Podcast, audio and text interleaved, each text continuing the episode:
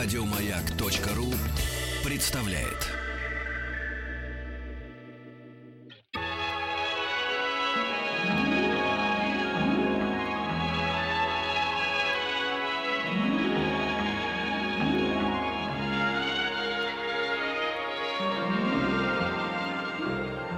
Уральские самоцветы.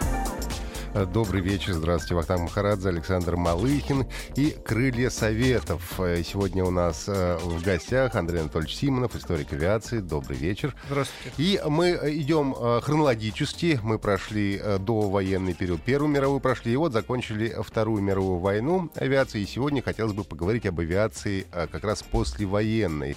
А что происходило? Для меня, честно говоря, это немножко такой не самый известный период авиации, потому что понятно, что Вторая мировая, Великая Отечественная война, это вот э, поршневые самолеты и так далее. Такой э, золотой век, что называется, авиация. А после этого мне известно гораздо меньше. Сегодня вот хотелось бы узнать, что происходило э, с нашей, ну и не только с нашей авиацией, э, вот во времена после э, Второй мировой войны. Ну, тут э, хотелось начать, наверное, все-таки действительно с самой после войны. Э, к моменту окончания Второй мировой войны, в мире имеется в виду, Э, стало заметно, что советская авиация по некоторым позициям отсту- отстает от западной авиации. В чем именно? Например, и у немецкой в, в Люфтваффе и у союзников были реактивные истребители к этому времени. У нас их не было. Их только еще проектировали на бумаге.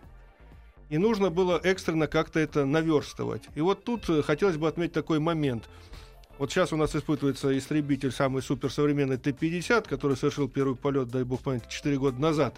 И до сих пор его еще испытывают, и пока еще не идет речь, что он начнет э, в войска поступать. Ну, в серию даже пойдет. Да, да. И мне всегда говорят, ну что, не понимаешь, это новый принципиально самолет, его долго надо доводить. И я всегда им говорю, вот вспомните нашу историю. Вот после войны у нас не было реактивной авиации. Было задание в кратчайшие сроки ее сделать.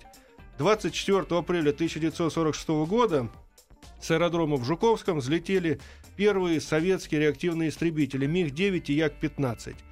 И ровно через год, 1 мая 1947 года, на параде над Красной площадью пролетели 50 МиГ-9 и 50 Як-15 из строевых частей. То есть страна, лежащая в руинах, живущая в проголодь, за год сумела полностью наверстать упущенное. А мы сейчас, имея компьютеры, обрабатывающие материалы испытаний в десятки раз быстрее, чем тогда, новейшие технологии, к сожалению, вот такой рывок совершить не можем. Ну Но... и в конце концов также э, вся наука-то меняется за 4 года. Новые открытия, новые материалы, а но, мы тестируем. Но я, с другой стороны, думаю о том, что все-таки ведь во время Великой Отечественной войны, в общем-то, вся промышленность была заточена под военку, да, и, в общем-то, а, нужны были, наверное, только какие-то разработки для того, чтобы их запустить в производство. Производство, наверное, было уже готово к этому выпуску, скорее всего, или нет? Не совсем, потому что, опять-таки, повторяю следующее, вот у американцев был Superfort, то есть Б-29, знаменитый знаменитая летающая крепость, которую Сталин дал указание Туполеву в кратчайшие сроки скопировать, потому что мы в кратчайшие сроки не могли сделать ничего подобного. Так вот, когда мы начали ее воспроизводить, то есть вот у тебя готовый самолет, и нужно его просто скопировать. И мы выяснили, что, например, у нас эта деталь получается тяжелее почему-то, потому что у нас таких сплавов нет. У нас рация не вмещается в этот отсек, потому что у нас радиолампы гораздо больших размеров и так далее. Да, но там же даже сорта стали, там, по-моему, были 47 да, видов, да, у нас всего да, производилось да. 20. То есть, в любом случае, мы во многих позициях отставали на тот момент, и несмотря на то, что у нас действительно мощнейшая оборонная промышленность, но с какими-то заданиями нам было справиться очень тяжело. Но, опять-таки, подчеркну, мы смогли это сделать, мы преодолели это. И уже вот в 1947 году этот наш аналог Б-29 Ту-4 поднялся в воздух, и он уже мог нести атомное оружие, атомную бомбу. Другое дело, что в Советском Союзе в это время атомной бомбы еще не было. То есть мы тут тоже отставали. Но с другой стороны, все насторожились, что Конечно. дальняя авиация у нас все-таки появилась. Да, уже можем дать достойный ответ. И уже в 49 году вот взорвали первый раз атомную бомбу на вышке, то есть это наземный взрыв был ядерное испытание. И в том же 51 году ее сбросили впервые вот с этого самого самолета Ту-4. Это был экипаж, э, был такой герой Советского Союза Константин Уржунцев. Он в войну получил звание Героя Советского Союза в дальней авиации, в авиации дальнего действия. И вот ему и его экипажу доверили сброс первой атомной, советской первой атомной бомбы. И вот он дай бог опять-таки, 18 октября 1951 года в Семипалатинске сбросил первую советскую атомную бомбу. То есть в 1951 году мы догнали американцев по атомным бомбам. Они в 45-м сбросили Хиросиму и Нагасаки, сами знаете. А через 6 лет мы их в этом вопросе нагнали. У меня такой вопрос. А вообще, каким образом определялись э, тенденции развития э, ну, вот, военной авиации? А, э, ну, понятно, например, как только американцы ну, сбросили атомную бомбу, все задумались о дальних бомбардировщиков, наверное, да, чтобы можно было Да. тоже бросать эти бомбы. А м, истребительная авиация, наверное, ушла как раз в реактивную. А тут, как всегда, выше, дальше, быстрее. Так и здесь то же самое. Выше, чтобы преодолеть э, зону противодействия, ну, ПВО, чем выше летишь, как Пауэрс, тем труднее тебя достать. Быстрее, ты быстрее достигнешь цели, нанесешь ответный удар быстрее. Ну и дальше, чтобы до- достичь Америки, она же очень далеко от нас. Даже вот еще интересный момент, ведь м, самый короткий путь из Советского Союза в Америку через Северный полюс. Это вот полеты Чкалова-Громова через Северный полюс как раз доказали. И тогда началось такое негласное у нас соревнование с американцами, кто быстрее освоит приполюсное пространство в военных целях. Американцы там военные базы дрейфующие начали открывать. Мы у себя на своей стороне начали открывать. И вот в 48 и 49 году прошли две такие военные научные экспедиции. То есть э, военные прилетали на определенную э, ледовую площадку в районе Северного полюса, привозили туда бульдозеры, они расчищали там огромного пространства аэродромное, строили там бараки, строили топливозаправочные эти, станции. То есть там можно было посадить самолеты тяжелые, которые будут взлетать, подзаправятся и взлетают в Америку уже не с территории Советского Союза, с земли, а со льда в районе Северного полюса. То есть им ближе, чуть-чуть, но все равно уже ближе. И истребители с ними взлетают, которые их будут прикрывать. У них дальность еще меньше, то есть они с земли уж точно не достанут. А вот оттуда, в одну сторону, там шла речь только в одну сторону. То есть ты смертник, как говорится. Ну ты да, да, прилетел, отстрелялся и отработанный материал, да. Билет в один конец, да. До заправки-то нет. А мне вот что любопытно, что это вот только закончилась война, Америка же, э, Великобритания, они были нашими союзниками. И вот после окончания войны как-то все сразу поняли, что теперь мы начинаем соревноваться с Америкой, да? Ну, там не- даже не с Америкой, а там вообще с западным миром, потому что все-таки передел зон влияния. То есть половина Европы наша, половина ихняя. И там вот начались такие спорные моментики, потому что, ну, например, Польша, она всегда была такая э, камнем раздора, я бы сказал, потому что было иммигрантское правительство в Лондоне, поэтому Лондон считал, что именно это правительство должно сидеть в Польше, то есть буржуазное. Наши говорили, нет, и это народ должен избрать, соответственно, подразумевая, что она будет прокоммунистическая. Потом насчет Греции такая же свара пошла, Корея, потому что часть Кореи была американцами оккупирована, ну не оккупирована, освобождена, так скажем. Да. Они хотели своих видеть ставленников во главе объединенной Кореи, наши хотели Ким Ир Сена во главе видеть. Ну, он вот же эти- служил у нас, э, Ким Ир Сен. Да, э, ну просто долго. наш человек. Да, наш человек. Вот, но я просто чего говорю. И вот эти вот точки, э, болевые точки, как говорится, разодрали вот это союзничество, ну, похоронили его. Потому что там-то один общий враг был, одна общая цель. А тут уже цель у каждого своя, а решения такого устраивающего обоих нету. И дружба закончилась. Но ведь э, и у американцев, и у немцев уже в конце войны были э, ну, рабочие, так сказать, э, э, реактивные истребители. Правда, они не все были хороши, там у тех же немцев было куча проблем с этими истребителями. Летали они очень на короткие, я помню, рас- расстояния, то есть там только 3-5 минут он мог находиться в воздухе, не больше. Ну, Вот. а, перехватчик взлетел, сбил, сел. Не, не сбил, все равно сел. Вот. А у наших еще не было в конце войны, да? То есть мы нагоняли с э, реактивной Да. авиацией тоже. То есть у нас позже. появилась только в 46 году такая техника. То есть атомная бомба с опозданием на 5 лет, здесь где-то на 3 года мы опоздали. Но я говорю, мы все равно это нагнали. То есть к концу 40-х годов мы уже были наравне. И вот тут как раз началась в 50-м году Корейская война, то есть уже все открытое противостояние. Северная Корея напала на Южную Корею или наоборот. Ну, у каждого своя правда. Ну да. Быстрее всего, я думаю, все-таки Северная Корея. Ну, как наши историки утверждают, да. Было именно так. Да. И вот там уже началось открытое противостояние, потому что Южную Корею поддержали не только американцы, как у нас это вот у всех в мозгу, что мы воевали там с американцами. Нет, их поддержали, ведь поймите, в Корее воевали объединенные силы ООН. То есть это вот как миротворческие Миротворческий контингент, да, был. Да, вот точно так же это весь мир по существу оборонял э, против Северной Кореи. И мы почему в открытую не поддерживали Северную Корею? Мы же э, этих добровольцев туда посылали под видом корейцев. Они А, там законспирированы на были. территории Китая был полк Кожедуба, по-моему, да? Дивизия. Дивизия, да. Да. Вот. И они там все-таки конспирировались очень здорово, потому что мы не хотели себе противоставлять ООН. Мы сами ее родили, мягко говоря, в 46 году, настояли на ее создании, и тут же уже вроде бы прям против решения этой же организации. На наших мигах была маркировка Северной Кореи. Да. Да. И их всегда. заставляли, вот мы делали фильм в свое время по героям Советского Союза и брали интервью у нескольких летчиков героев Советского Союза, кто за Корею получил Пепеляев, Самойлов Дмитрий Александрович в электростале жил. И вот Самойлов, он такой очень хороший рассказчик, и он говорит, представляешь себе, говорит, дают тебе разговорник, где все наши термины, там, курс, посадка, там, стрелять, Да-да-да. написаны на ну, русскими Ну, буквами, корейской на корейской- да. да.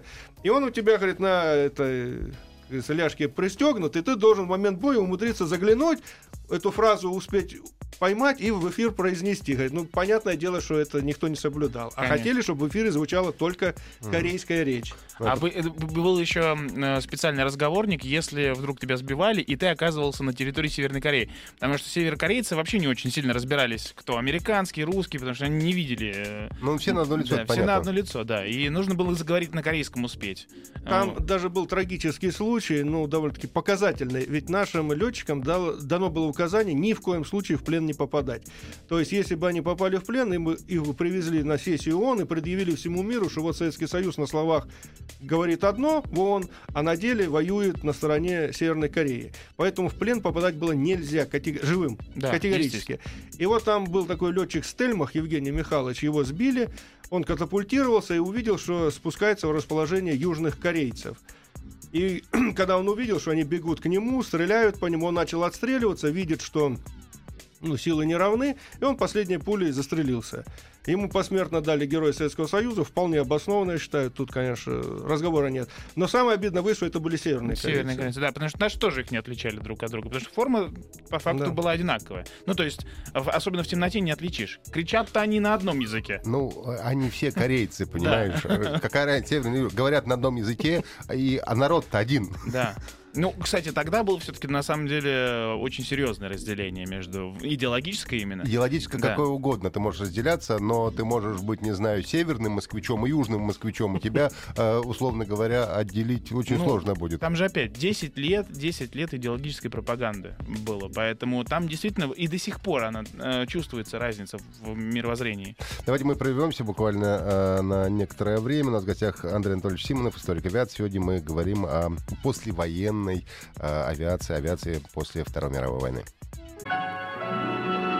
Уральские самоцветы.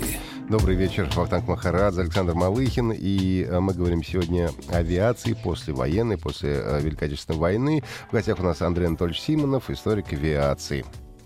Продолжим. А Мы э, до Кореи дошли уже, до Да, Корейской и войны. вот еще интересный факт, который как-то обойден нашей официальной историографией.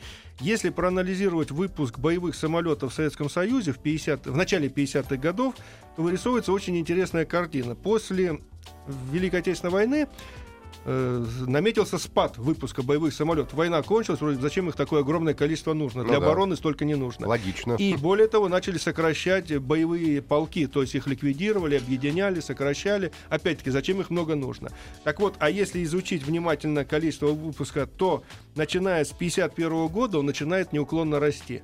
И к 52 году до- достигает величины 14 боевых самолетов в день. Это огромное. В войну было 30. Здесь половина военного выпуска.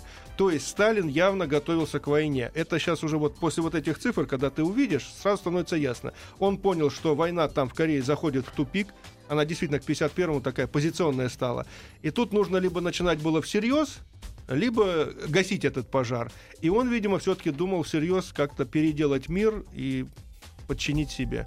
Вот эта вот статистика лично меня убеждает, что все-таки он думал о Третьей мировой.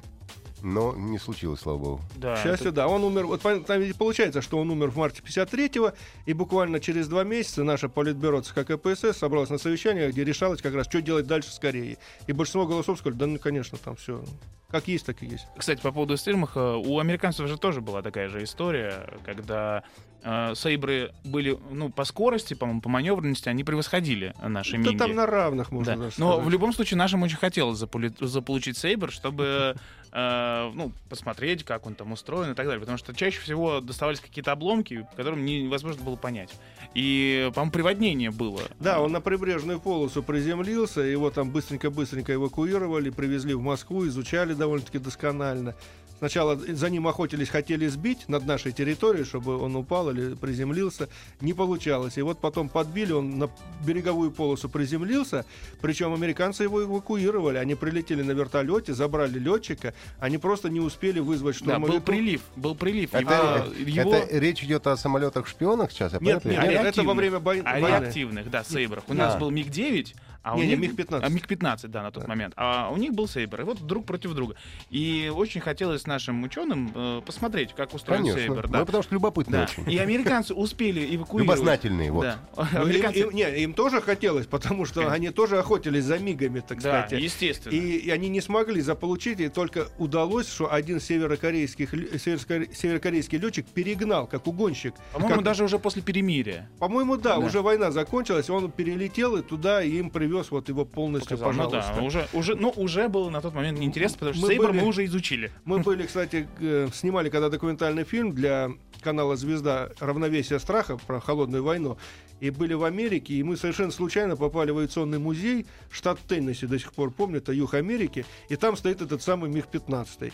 И я так еще удивился, почему он там не в Вашингтоне, ну где-то в крупном, в каком-то затрапезном. А оказывается, вот этот северокорейский летчик живет в этом штате, он написал книгу воспоминаний своих, она там продавалась в этом музее, и вот этот самолетик именно туда почему и передали. Понятно, понятно. Ну, это удобно, где Но он, живешь, там и да, но, он, сохранился, я повторяю, в целости и сохранности. Ну, это хорошо, кстати, сейчас-то с удовольствием посмотреть на него. Конечно. Я не уверен, что у нас я много думаю- их сохранилось. Я думаю, любопытно, потому что у, у наших МиГ-15 у них была вообще не, не очень обычная форма сама по себе. Ну, как мне кажется, до сих пор смотрю. То есть они какие-то такие при, при, э, ну, при- причудливые. Монокок, как это да, называется. Да, да, да. То есть они причудливые такие. Но а, а Сейбры, вот они, в принципе, такой классический истребитель, Классический, да. да. То есть смотришь на них, ну вот ничего необычного. Поэтому и наверняка в Теннесси ездят посмотреть на наши самолеты. Где их еще увидишь-то в Америке? А параллельно действительно уже началась очень активная шпиономания. То есть э, разведывательные самолеты стран НАТО начали регулярно пересекать наши границы, причем где угодно, и на Черном море, и на Балтийском, и на севере, и на Дальнем Востоке. И мы их периодически начали сбивать. То есть уже тоже такая фаза из холодной войны немножко в горячую начала вырастать. И вот где-то уже с 50-го года зафиксированы, по крайней мере, первые случаи, когда наши летчики сбивали американские, не только американские, другие страны НАТО, разведчики. И вот один случай у нас в фильме был освещен довольно-таки подробно. М, 7 октября 52 года над Курильской грядой наши два истребителя Ла-11 сбили разведчик РБ-47. Это модификация стратегического бомбардировщика Б-47 без бомбы, а чисто разведка. Он долго мог летать и на дальние За счет расстояния. того, что легкий. Да, а, свободный от всего этого. И вот наша пара его перехватила в районе Курильской гряды, сбила, он упал в море, все погибли. Но пограничники, морские пограничники, подплыли на своем катере, и там плавали обломки, и среди них был труп. Они его подобрали на берег, и один из матросов снял с него обручальное кольцо. А там на обручальном кольце на внутренней стороне была монограмма этого. Это штурман оказался потом. И вот э, прошло, это, значит, 52 год, в 90, ну, вот когда 90-е годы Советский Союз рухнул, образовали какую-то совместную советскую, не советскую уже, российско-американскую комиссию по выяснению судьбы вот таких и наших, и ихних солдат, там, офицеров, которые в годы Холодной войны в каких-либо таких передрягах пропали без вести. И вот этот матрос, его звали Василий Сайко, жил в Ростове-на-Дону, он по телевизору это увидел, а кольцо у него сохранилось. И он думает, вот, наверное, что-то ищет этого человека, а тут монограммка, ну, можно попытаться найти. И он поехал, я не знаю, сам там в это американское посольство, привез это кольцо и вычислили, что это штурман Данхам, до сих пор помню, Джон Данхам фамилия. И жена его жива, и дочка жива в Америке. Они, естественно, тут же возбудились, а где он похоронен? Он говорит, а мы его там же, вот на острове, где, возле которого его сбили. А можете показать? Могу. Они туда снаряжают целую экспедицию, проезжают на этот остров. Это 42 года, 94 год был. Ничего 42 года прошло. Он там, я не знаю как, говорит, вот где-то здесь. Начали рыть, нашли. Есть кости действительно человека. Они у его дочки берут ДНК, сравнивают стопроцентное попадание. И его в 95-м перезахоронили на Арлингтонском кладбище, как раз в Вашингтоне. И вот этого Сайко с женой пригласили как э, ну, присутствовать, что вот благодаря ему нашли его. Несмотря на то, что Да. он вроде бы как бы и Для них причиной при- был. Да. да. Ну, он-то подобрал, он не сбил. Ну, понятно. Ну, слушайте, Интересные вещи, да. Потрясающая история. Наши-то знают это только про Пауэрса, благодаря Да, вот Пауэр и то- самая раскрученная история, а там были таких Ну, случаев. Ну, я не знаю, там никто точной статистики нет, но, по-моему, вот между 50-м годом, когда первого сбили, и 60-м, когда Пауэрс, где-то 15 самолетов вот этих натовских было сбито. А у нас летали на территории А кто ж США? признается? Нет, ну правда, мы-то знаем. да, Летали, и- летали, потому что я помню, разговаривал с героем Советского Союза, Качиевский его фамилия, Юрий Михайлович, он жив-здоров, в Москве живет, а он разведчиком, ну, как воздушный разведчик. И вот он рассказывал, что еще в 47 году, еще до такого разгара, они базировались в Австрии, ну, тогда были оккупационные войска, и они над Западной Европой летали, и фотосъемку проводили там. Ну, над западной, да, над штатами, потому что Ну, на- равно. мы-то, мы-то были, мы-то были фактически окружены, то база в Пакистане, вот Тур- Турция рядом, то еще кто-то, все союзники, по факту, американцев. И можно было с любой территории взлететь, Да. и вот ты оказался уже на территории Советского Союза. А у нас. А нам еще... Нет, Ну, Куба появилась позже. позже. Ну а да, нам да. еще надо было Канаду облететь, а потом уже там ну, оказаться. понятно. Ну, надо подождать до Кубы было. Да, нет, ну я думаю, сейчас нам что-нибудь расскажут по этому поводу. Обязательно, но только сейчас э, нужно нам э, буквально на несколько минут э, послушать новости, отвлечься, и после этого мы вернемся. Э, у нас в гостях э, Андрей Анатольевич Симонов, историк авиации. Говорим о послевоенной авиации. Вечер добрый, здравствуйте, Вахтанг Махрадзе, Александр Малыхин, и это «Крылья Советов». У нас в гостях Андрей Анатольевич Симонов, историк авиации. Сегодня мы говорим об авиации послевоенной, после Великой Отечественной войны, что происходило и с мировой авиацией, ну и наш, конечно, нам тоже интересно. Да, затронули мы уже так или иначе реактивную авиацию, производство самолетов после войны, и сейчас э, начали говорить о, Шпионская о авиация. шпионской, так скажем, авиации, о дальней авиации, но вот с таким шпионским уклоном. Э, Расскажите все-таки историю Пауэрса, хотелось бы. э, Ну, история Пауэрса, она как бы наиболее известная у нас в стране, да и за рубежом тоже, потому что на ней книги написаны, фильмы сняты. Последний-то какой был. Да, все. Не смотрел последний фильм про обмен? Шпионский мост. А, нет, я не смотрел, нет. Уже не видел. Да, это Спилберг снял, называется «Шпионский мост». Я знаю да. этот фильм, и Антон Долин нам про него рассказывал, просто не видел, я просто не сопоставил, что это про него. Да, именно так. Ну, там косвенно, там не больше про э, нашего шпиона, которого меняли на него. Но, тем не менее, то есть так или иначе с этой историей был связан. Ну, Ну, расскажите сначала по- подробно, мне хотелось бы. Ну, то есть американцы разработали в те годы специальный такой самолет-шпион, назывался он Lockheed У-2. То есть это самолет предназначен исключительно для разведки. То есть он заточен был только на это. Он набирал дикую для того времени высоту, более 20 километров. Причем это именно он лететь на ней мог. Не то, что выскочил, достиг и, и упал. Нет, а он долго-долго на ней мог лететь и, вырабатывая горючее, даже еще чуть-чуть выше забираться. На такой высоте ни один наш истребитель его сбить не мог. Ракеты с трудом, так сказать, доставали. То есть прицельная дальность на такой высоте уже падает, поэтому попасть очень трудно. То есть она долетит, но не факт, что она за это Попадет, время да. попадет. И они очень безнаказанно летали через всю нашу страну. То есть у них там в Пакистане была база, в Норвегии была база. И вот они из Пакистана в Норвегию или из Норвегии в Пакистан через всю Советский Союз пролетали над всеми объектами обороны. Вели себя нагло. Очень нагло, я бы сказал. Там в де- каждый месяц по несколько этих вылетов было. но при этом э, засекали, да, наши да, наши это видели, но ничего поделать не смогли. И у них вот это вот уже как головокружение от успехов пошло, что а, ничего они не могут сделать. И они все чаще, чаще, наглее, наглее. И вот 1 мая 60 года он выполнял очередной, он уже не первый раз летал, кстати, на именно он, я имею в виду, Пауэрс над Советским Союзом. И летел, они, значит, отснимали Байконур в Казахстане. Потом он где-то на Урале, там как раз наши ракетные позиции должен был заснять, оборонные заводы и так далее. И вот тут его перехватили. Появился у нас на вооружении новый зенитный комплекс С-75, если не ошибаюсь. А может, не знаю, не моя тема, не знаю, какой Мгм. зенитный комплекс, но он его достал. Другое дело, что ему на перехват подняли пару наших перехватчиков МиГ-19. И вот там они его пытались достичь, и в этом же районе были. И вот первые ракеты сбили нашего. Мгм. То есть вот тот самый случай, что попали, но не туда. Сафронов, летчик Сафронов, он погиб, второй летчик приземлился благополучно, но уже со второй ракеты они Пауэрса накрыли. И причем ракета взорвалась не врезалась в самолет, а рядом с самолетом взорвалась его. И это его спасло, иначе бы он погиб. А тут получилось, что ракета разорвалась рядом, самолет перевернуло, и он буквально начал разрушаться в воздухе. И он вывалился буквально из разрушающегося самолета, открыл парашют и приземлился. Потом наши специалисты, которые изучали обломки, они, кстати, выставлены в Центральном музее вооруженных сил в Москве, их каждый желающий может сейчас посмотреть, эти обломки самолета Пауэрса. там есть что смотреть-то? Да, там целое крыло такое здоровое. У него, очень- у него были очень длинные крылья такие, ну, потому что он летучий должен Вообще был быть. большой самолет был по размеру, нет? Да, у него размах крыл- крыльев очень большой. Не помню сейчас цифры, но очень большой такой, он узенький такой, самый, ту- как это, фюзеляж очень узкий и длинные-длинные крылья. Чтобы Ну, планировать сейчас, мог. сейчас такие Да. тренировочные такие есть, Ну, как, гражданские. это как да. планер, Планер, да, да. как планер, по большому счету. Вот. Так вот, а наши специалисты, когда эти обломки изучили, они, ну, не знаю, насколько это правда, но было это озвучено, что в катапультной системе была система подрыва. То есть, если бы он надумал катапультироваться, он бы Взорвался. взорвался. То есть, американцы побеспокоились о том, чтобы он живым в плен не попал.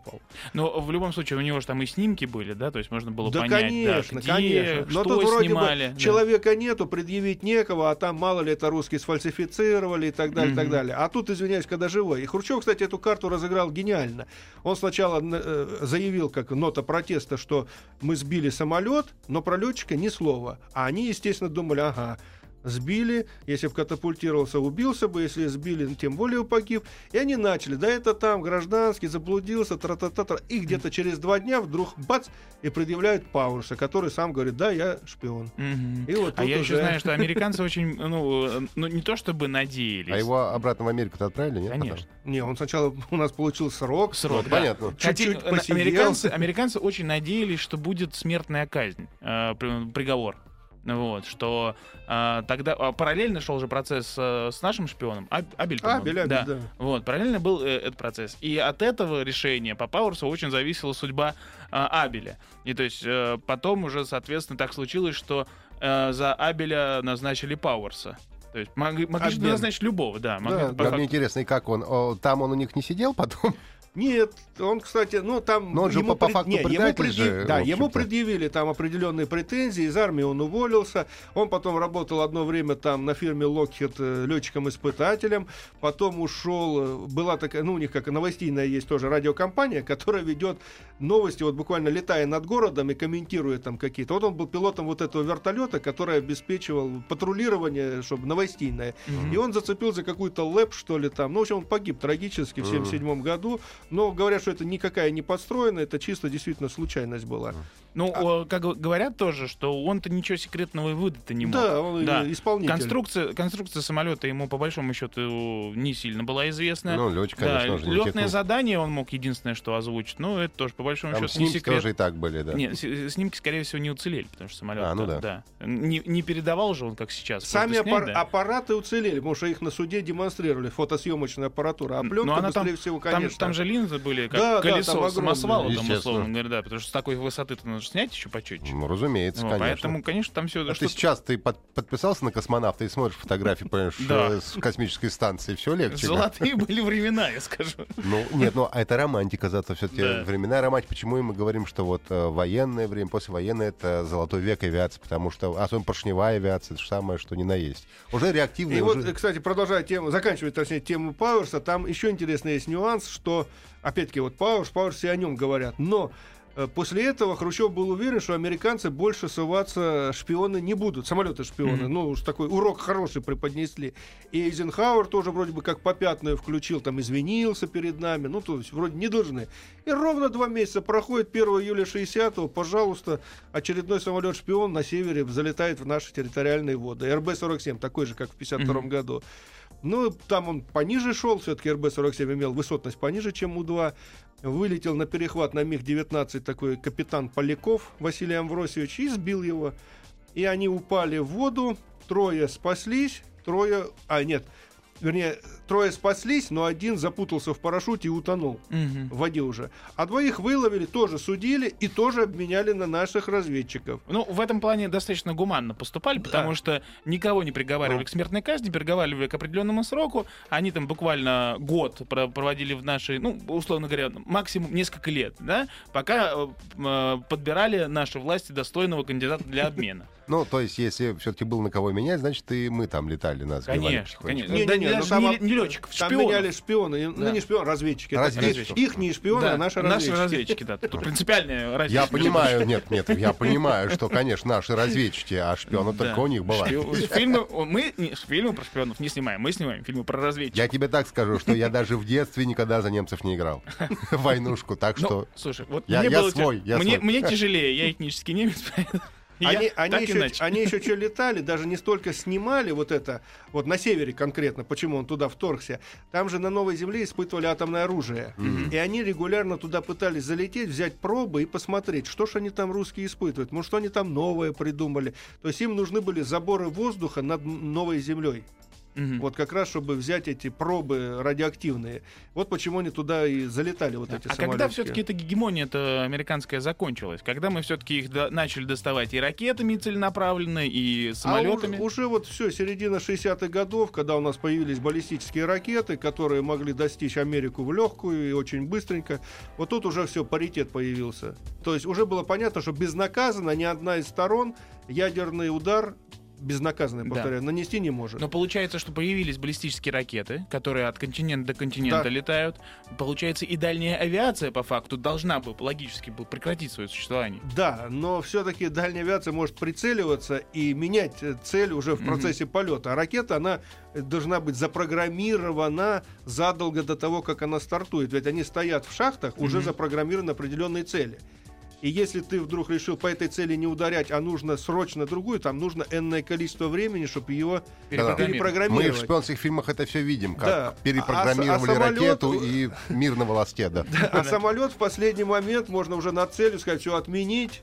Или наоборот, перенацелить и так далее. То есть немножко он все-таки Ну, пооперативнее. есть дальняя авиация, так скажем, что это более надежный э, источник доставки э, кукиш- Контента. ку- кукиша, так скажем, нашего, вашего. сейчас называется контент. Контент. Ну, с другой контента. стороны, его избить проще, ракету Да. сложнее. Тут все есть, как говорится, почему сохранилось Свои и то, минусы, и то, и то, как говорится. Да. Да, поэтому а, м, сейчас какие перспективы? Да, давай мы сейчас А, прервемся всё, да. буквально на а, ненадолго и продолжим. Э, я напомню, что в гостях у нас Андрей Анатольевич Симонов, историк авиации, и мы говорим об авиации после военного периода, что происходило с авиацией э, Советского Союза и с авиацией мировой, Америки там, и так далее, а, после того, как закончилась Вторая мировая война.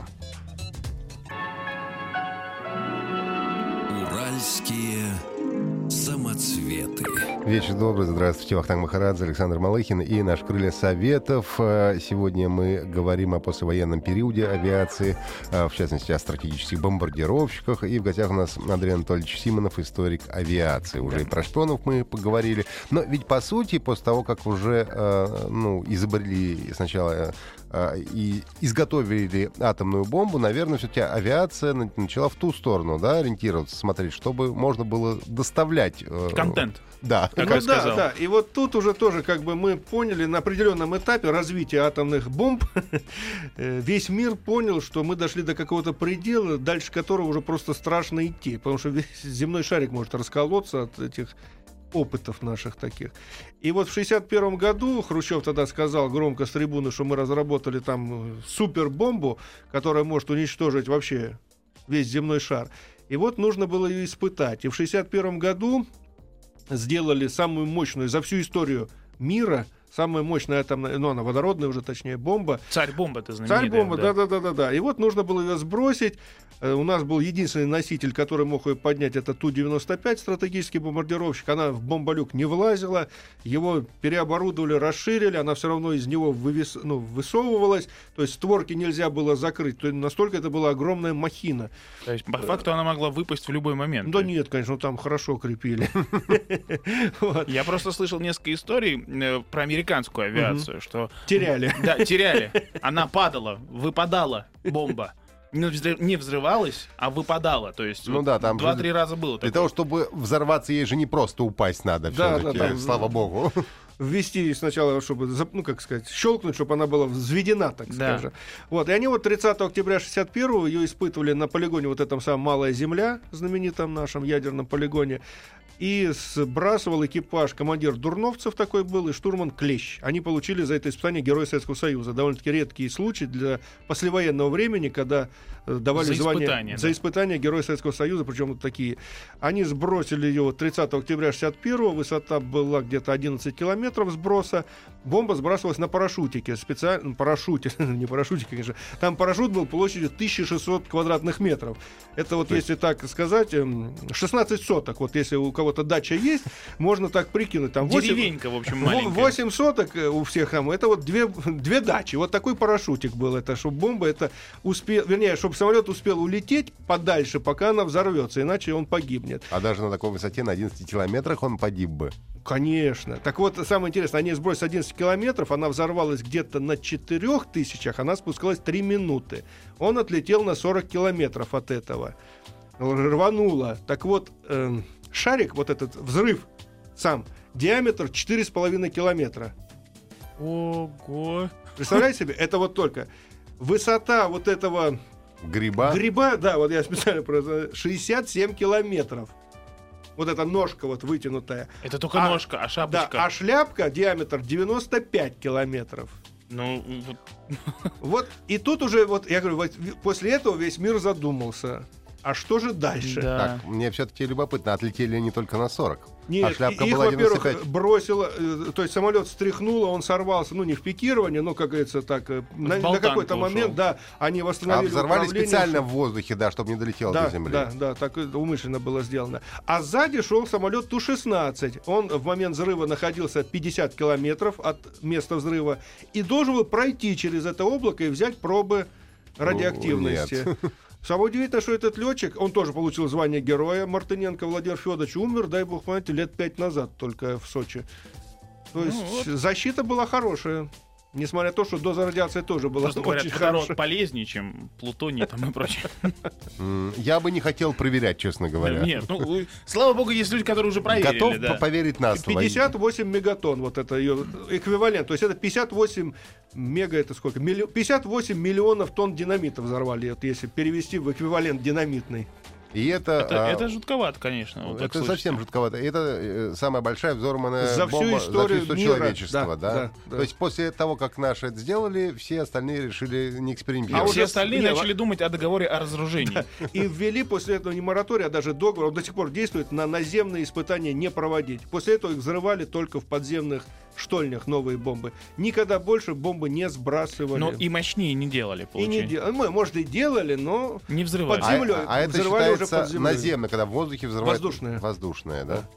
А это опаснее, чем подземное. Ну, она же в атмосферу все уходит. Э, Да. Под землей вроде бы как там и осталось, запломбировали, залили бетоном, и она там на столетие осталась. А тут все в атмосферу Потом, пошло. правда, ящерицы в полтора раза больше. Ничего страшного, в эту пору прекрасной жизни придется ни мне, ни тебе. Спасибо большое, было очень интересно. А, Приходите, пожалуйста, к нам еще.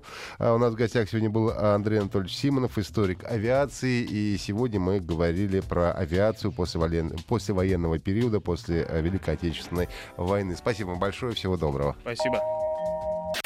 Еще больше подкастов на радиомаяк.ру.